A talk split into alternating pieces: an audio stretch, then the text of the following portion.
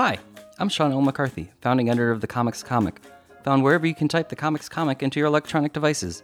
Welcome to Last Things First, the show that asks comedians about the historic lasts and firsts in their lives as their comedy careers have blossomed, from young people with dreams to adult people living those dreams, or still dreaming.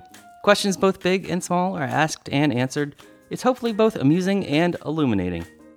Today's guest, Michael Ian Black, is familiar to anyone who has watched TV in the past two decades. First as a member of sketch group The State, later in shows including Ed, Stella, Michael and Michael Have Issues, and several shows not based around first names. In the summer of 2015, you can see him in scene stealing roles in three TV series The Jim Gaffigan Show on TV Land, Another Period on Comedy Central, and the Wet Hot American Summer prequel on Netflix. He's also a best selling author and podcast host whose latest podcast, How to Be Amazing, debuted this year via PRX. Prepare to be amazed by Michael Ian Black's own journey. So let's get to it.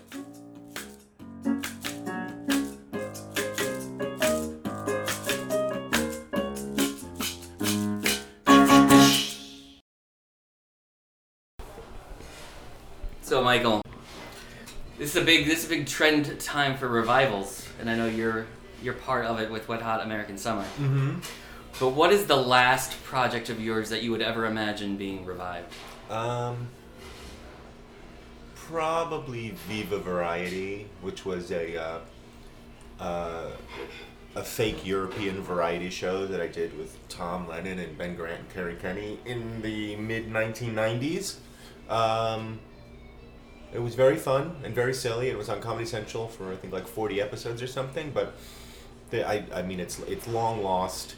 Uh, very few people remember it, and there's no clamoring for more. But people weren't exactly clamoring for Coach. Speak for yourself. I just did. My letter, my letter writing campaign, finally paid dividends. You never know when they're gonna say, "Well, let's see, Tom's really hot with his Odd Couple revival." Right. What else? What else you got in the can? Right. It's like Viva Variety, expanding the late night potential. yeah. I suspect it would go Reno 911 before it would debut a variety. And with Wet Hot American Summer, what was the first thing you thought when you realized this was actually going to happen again? Because it had been talked about for a long time. Yeah, and I uh, remained dubious right up until they said action. Um, um, I guess I was a little bit concerned. I wasn't really concerned, but you know, it's it's like anything. You know, e- everybody in that cast, um, most people in that cast have gone on to have like terrific careers. Uh, one notable exception being myself, and I was, you know, like, will it be weird, like, to hang out with Bradley Cooper or Amy Poehler or whoever? And you know, it wasn't. They were great. You've all aged gracefully enough to Showalter turn back the hasn't. clocks. Like Michael Showalter has not, and he will be the first person to tell you that. Did they write that into the script? No, I wish they had. What are, what are the things that uh, you know? My first uh, glimpse of you was like a lot of people with with the state, Uh huh. and I remember that was for me. That was the first time I saw people my age on TV doing what they loved. So I'm wondering. I, I ask a lot of people what their last jobs were outside of comedy. Did you have a lot of outside work experience outside of comedy? No, not really. Uh, I mean, I did. I had some summer jobs when I was in college, um, but the state basically was a college job and uh, came out of college. So the last like job job I had was probably um, stealing money from a pizzeria. That was that was more or less my job at the pizzeria was to steal money. I mean, there might have been some pizza related activities too, but the way I saw it, my job was to steal money from the Money. register. So how do you give notice at a job like that? Um, you just say, uh, you know, I, I, I, I think at the time I was just going back to school or something. I'm not going to be around, so you're going to see uh, considerably more profits Mhm. in your enterprise. So congratulations, you're about to make a lot more money. And and and even through this whole uh, 20, 25 years, you haven't had to to pick up a, an- a side gig or. No, no. I mean, I've, I've been very uh, fortunate. I mean, my side gigs tend to be writing books or performing stand up or working on a movie or a movie script or, or whatever. I mean, I- I've created side gigs for myself so that I don't have to get, you know, a real job. So all of the jokes about having like one season and done aside, it's been it's been okay. Oh, it's been great. I mean, it's been great in the sense that I haven't had to get another job. I mean, on, at this point, you know, I'm 60 years old. I don't know what I would do. It's a good thing this is a timeless this is a timeless interview. That's so at some point someone will be listening to this and you will be 60. Yeah, but I mean, how do you? I mean, how do you? I mean, this is my career. Like, what? I mean, what else am I gonna do? Who who is the first comedian you saw or heard that made you think that this could be this could be a thing? This could be a career path. It didn't really happen like that because even when I was on this path, even when I was already a professional comedian, I didn't consider myself one and didn't really think that that's what I would be doing with myself. So I didn't. There wasn't like one stand-up that I looked at or one uh, sketch act on SNL or anything where I was like, oh, I want to do that. I didn't want to do this. This wasn't my intention. Um, so I just I, I I feel like I more or less fell into it. So you didn't have like a phase where you thought, "Oh, I want to be a baseball player or I want to be an astronaut." Well, sure. Then- when I was four or five, uh, then- followed followed by I want to be a long distance trucker, followed by I want to be an actor, and, And- then I just stayed with that one. And was there someone who who you had seen or heard? No, I just was in a play, and I was like, Oh, oh, this is this is fun, and girls are here. What was that play? I don't even know what it was called. It was a camp. It was a summer, like a summer camp thing, and um, It all comes back to summer camp. it uh, for me, yeah, it basically does.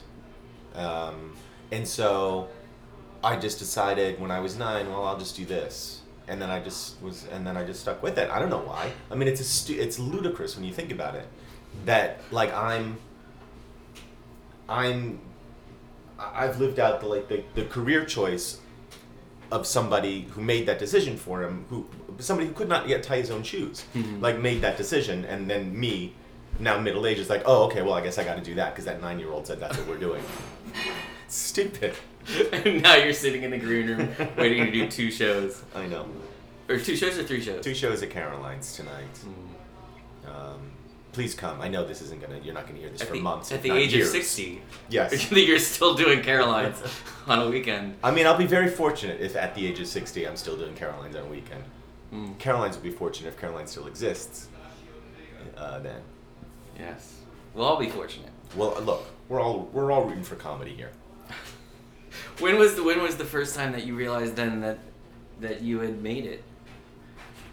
I I think a lot of people who are asked that question will probably respond the same way, and it, and it's totally honest. Like I don't feel like I've made it. Um, I don't know what I don't know what that would feel like. I mean, to me, that that implies a, a sense of like a security, which I don't feel like I have, and b accomplishment, which I don't really feel like I have. I've done some things, and I continue to do things, but there's a kind of resting on your laurels quality to feeling like you've made it that I've never, I've never experienced. Um, I don't know what it would be. I don't know if it would be a financial thing. I don't think it would be a fame thing. I I know it wouldn't be. I, I don't know what it would be because I mean, if you if you if you make something successful, if you make a successful movie or television show, or or, or you've got a great set, stand up, or you write a book that does well, like the next question is, well, what's next? I mean, I'm always thinking about what's next, and so that negates the possibility of having felt like you made it. What what is a bigger uh, engine that, that drives you? Is it is it insecurity or is it ambition? I think it's a combination. Um, I definitely feel insecure all of the time. And I definitely have ambition, but my ambition has changed over the years. Whereas I think when I was younger, it was a kind of amorphous, like I'm gonna make it, like in that in that way that you think there is a moment when you feel like you arrived. And then as I got older, I realized there, there never would be. My ambitions now are about very specific things, things I want to achieve, um, that aren't necessarily going to be big, flashy things, but they're things that I want to do. I mean, I write books now, and uh, I know like nobody reads books, nobody gives a shit about books, but for me and my ambition, like my like my ambition is to be be a good writer, like just a good writer. It's not to sell a bunch of books, although that would be great, but it's to learn how to be a good writer, and so I write books to learn how to be a good writer. To me, that's ambition. So then, what compelled you to to move into stand up? I want to be a good stand up. It's the same thing. Like, you know, stand up's a little bit different because I can see. I can see the riches in stand up, and I'm speaking purely financially. Mhm. I mean, there's a lot of money to be made in stand up if you have an audience. Um, and you can you can get an audience one of two ways. You can be really good or really famous, and hopefully both. Um, so, you know, I'm working with Jim Gaffigan right now, and he's one of the best stand ups in the country. Um, he's very funny, very talented, works really hard. And, you know, like I was talking, like we were having a sort of offhanded conversation about him playing Madison Square Garden. I'm like, what the fuck? Like, you can do that? He's like, well, it's not a money gig. I'm like, how the fuck is Madison Square Garden not a money gig? I mean, don't get me wrong. I mean, I still make money, but I'm like, Jesus. Like, I don't have that. Like, you know, I'm at Caroline's tonight. I'll be lucky if 200 people show up, and that's fine, you know. Um, for me right now, it's more about learning how to be a good stand-up, and and I haven't. I, I I don't deserve to be where he is. I mean, I haven't devoted the years to it that he has. I haven't done the late night circuit. I haven't done like, you know, night after night after night in the club. So, you know, any success that I have at it, um, you know, I'm grateful for. What What do you remember about your first time doing stand up? Well, my very first time doing stand up, I was with Michael Showalter at NYU, and there was like a, it was like it was called like the Doritos stand up comedy talent search or something, and it was like you would just sign up. And it was like basically an open mic, and it was a contest, and it, was like you know rounds, and you would progress through the rounds, mm-hmm. and, and the winner. I don't know, won fifty thousand dollars in a bag of Doritos or something. So this was like the open mic at NYU, sort of preliminary rounds too. And we both signed up kind of on a lark. And what I guess I didn't realize heading into it was that you should have some material or jokes or something to say. I had none of that. I don't even know what I did, but I mean, it was an utter failure, of course. How could it not be? He was very funny. He did a couple impressions. I think he came in third. Uh, I think I came in like eighth out of eight. Um, and then I didn't do it again for like 10 years. I'd always admired it. Never, but, but, but never could see myself doing it because I thought it just seemed so scary. And that's part of the reason I started doing it was because I really wanted to just sort of face that fear. So when you came back to it years later, people knew you from TV or film. Mhm.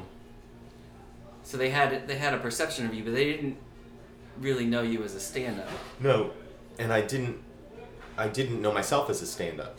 Um, at the time, I was co-hosting a live tel- uh, a live uh, nightclub show called Stella with Michael Showalter and David Wain. Eventually, that became a television series, but in, in its initial run, it was just a live nightclub show where you we would come and fuck around on stage, and we'd have comedians come on and they would perform, and it was great. And that ran for a number of years, and I was comfortable in front of an audience in that capacity, but I didn't know who I was as a stand-up. Um, but I started doing these I Love This 70s, 80s, 90s shows on VH1, and I started getting offers to come to colleges and do stand up. And I was like, I don't really do that. And they're like, well, we'll pay you $15,000. And I was like, well, I do do that. so I just had to basically write an hour of comedy um, and do it in front of 1,200 people. That was my first time as a stand up comedian, really. And uh, you know, I sort of I had a little dodge in it, which is I called it a lecture, so that people wouldn't be expecting necessarily jokes every thirty seconds. But it, it worked to the extent that it worked, which is it worked fine. I got through it, and I think people had a good time. And so that's how I, I started doing comedy, like with an hour, which is not the typical route. And that was with colleges at With first. colleges, yeah, and then and then that opened up the world of clubs or theaters or, or whatever, and uh, and and and because I live sort of in the woods, not sort of, I live in the woods, far from any comedy uh, outlet.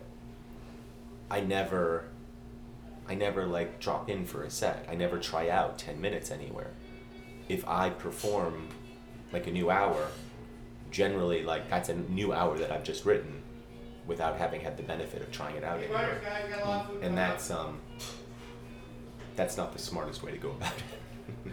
How, how does your how does your writing voice when you're writing an essay differ from your stand-up voice? Um,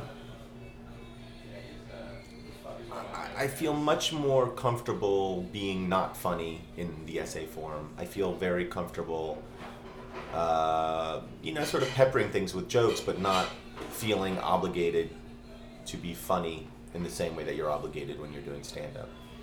So, with stand up, I mean, people are paying to laugh. With essays and, and, and prose writing, I don't feel like they're necessarily paying for that. I feel like they're, they're, they're paying for something slightly different. I know, I know. For me, when when I got involved in comedy, it changed my writing. My writing voice adapted to the comedy. Hmm. I started to think of my readers as an audience. Uh huh. Um, in my prose writing, I've had I've forced myself to get away from that mentality because for me as a writer, it it keeps me on a it doesn't allow me to go as as as deep as I sometimes want to go, and so I find myself I'm I'm rewriting a book that it, that is due and will come out in January right now, and a lot of my rewriting is taking out jokes, is just stripping away jokes, and trusting that. Um,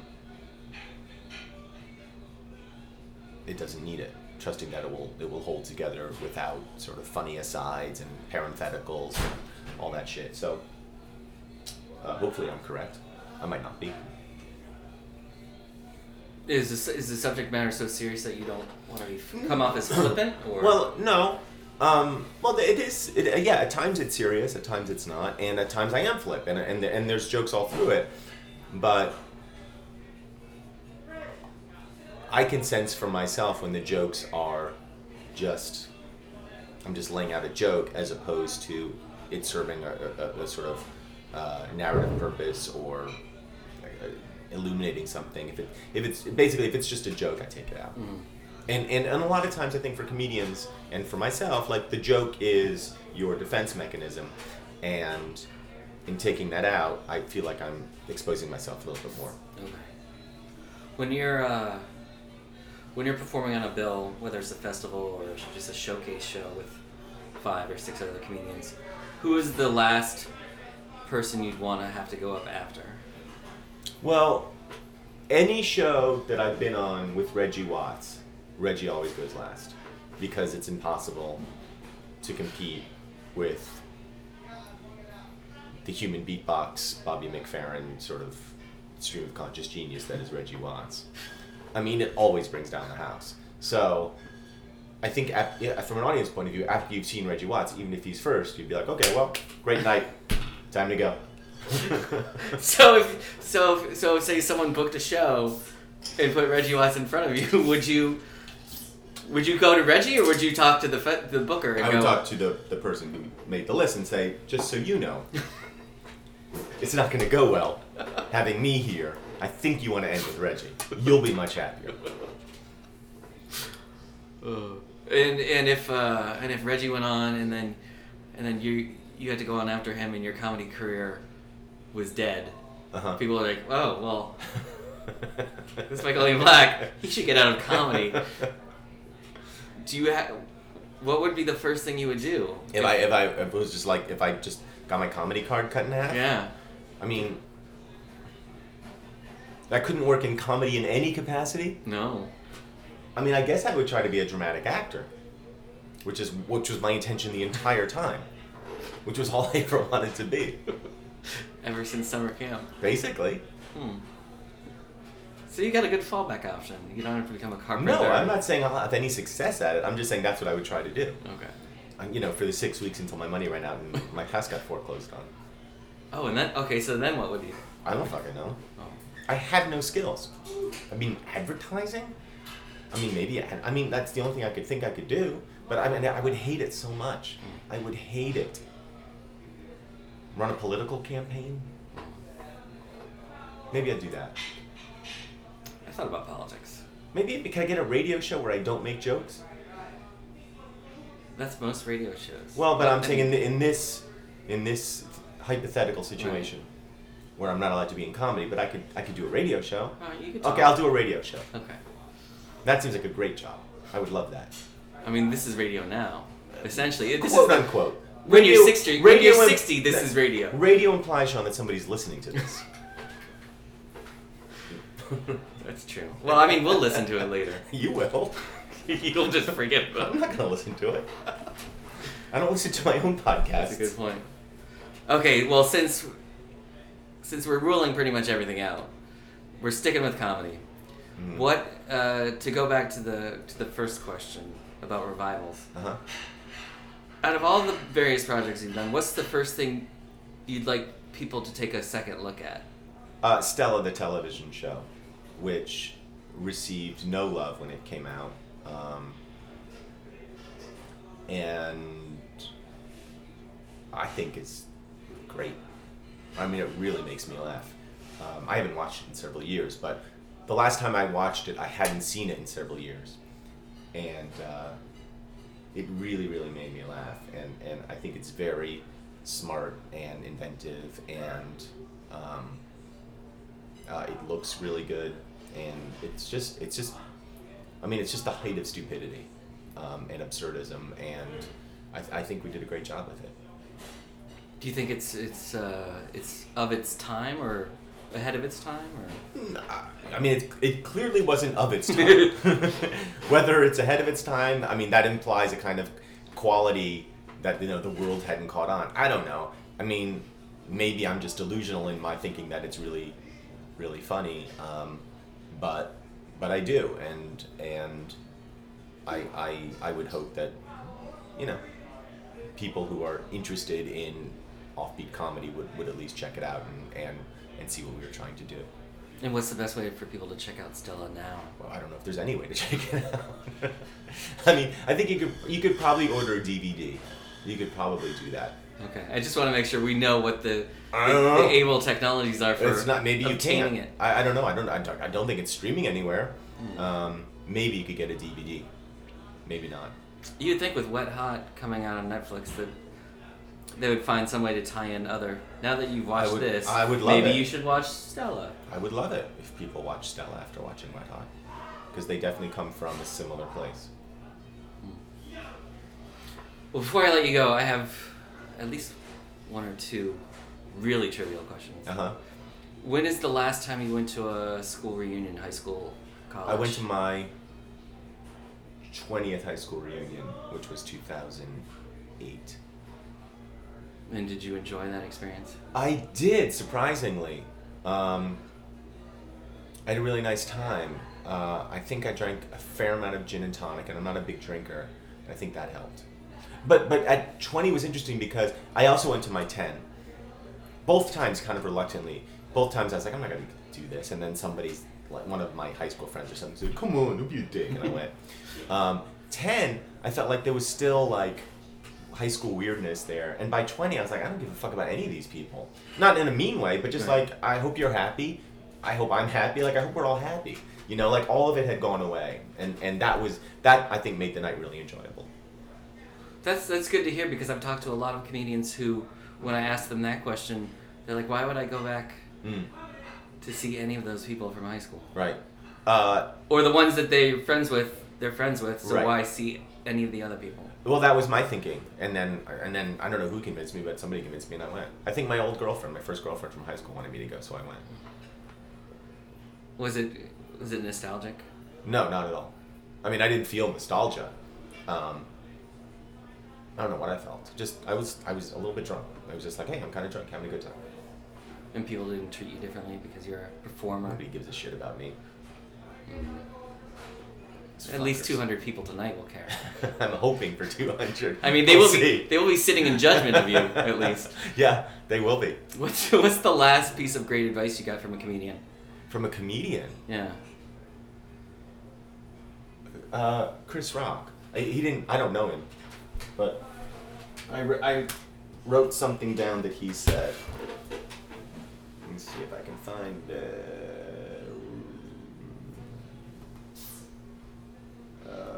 Chris Rock on stand up.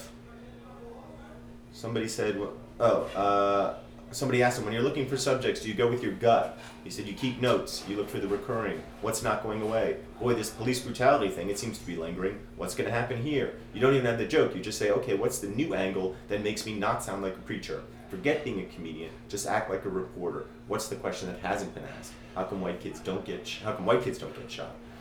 Um, and out of that comes comedy. That's the interviewer.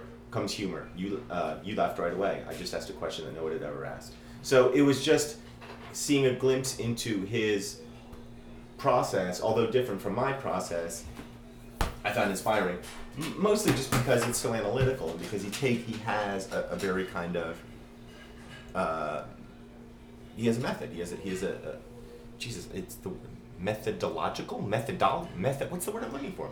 He has a methodology. He has a methodology. He has a process. He has a method to his madness. Yeah, and so I'm always interested in, in hearing how comedians do what they do. I mean, I'm my com- my comedy is not reportage in that way. I wish it were more because I feel like people love that. I wish it it were more that, but it's not. So I have to find my own way into those subjects, um, and that's my process. My process is learning how to do that.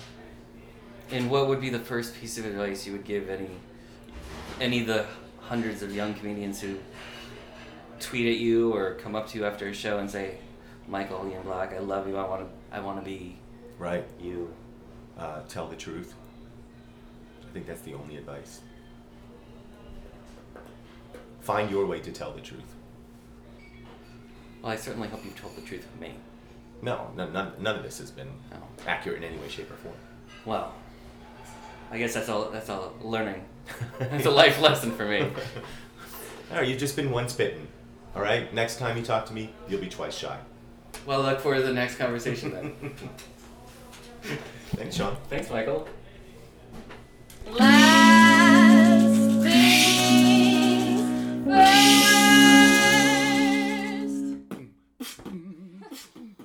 This episode of the Comics Comic Presents Last Things First was produced by Alex Brazell at Showbiz Studios. The music by Camille Harris and Shockwave, logo by Giggle Chick. Please check out my website, thecomicscomic.com, for more interviews, reviews, and comedy news. Become a paid subscriber at patreon.com. I'm your host, Sean L. McCarthy. Thanks for listening.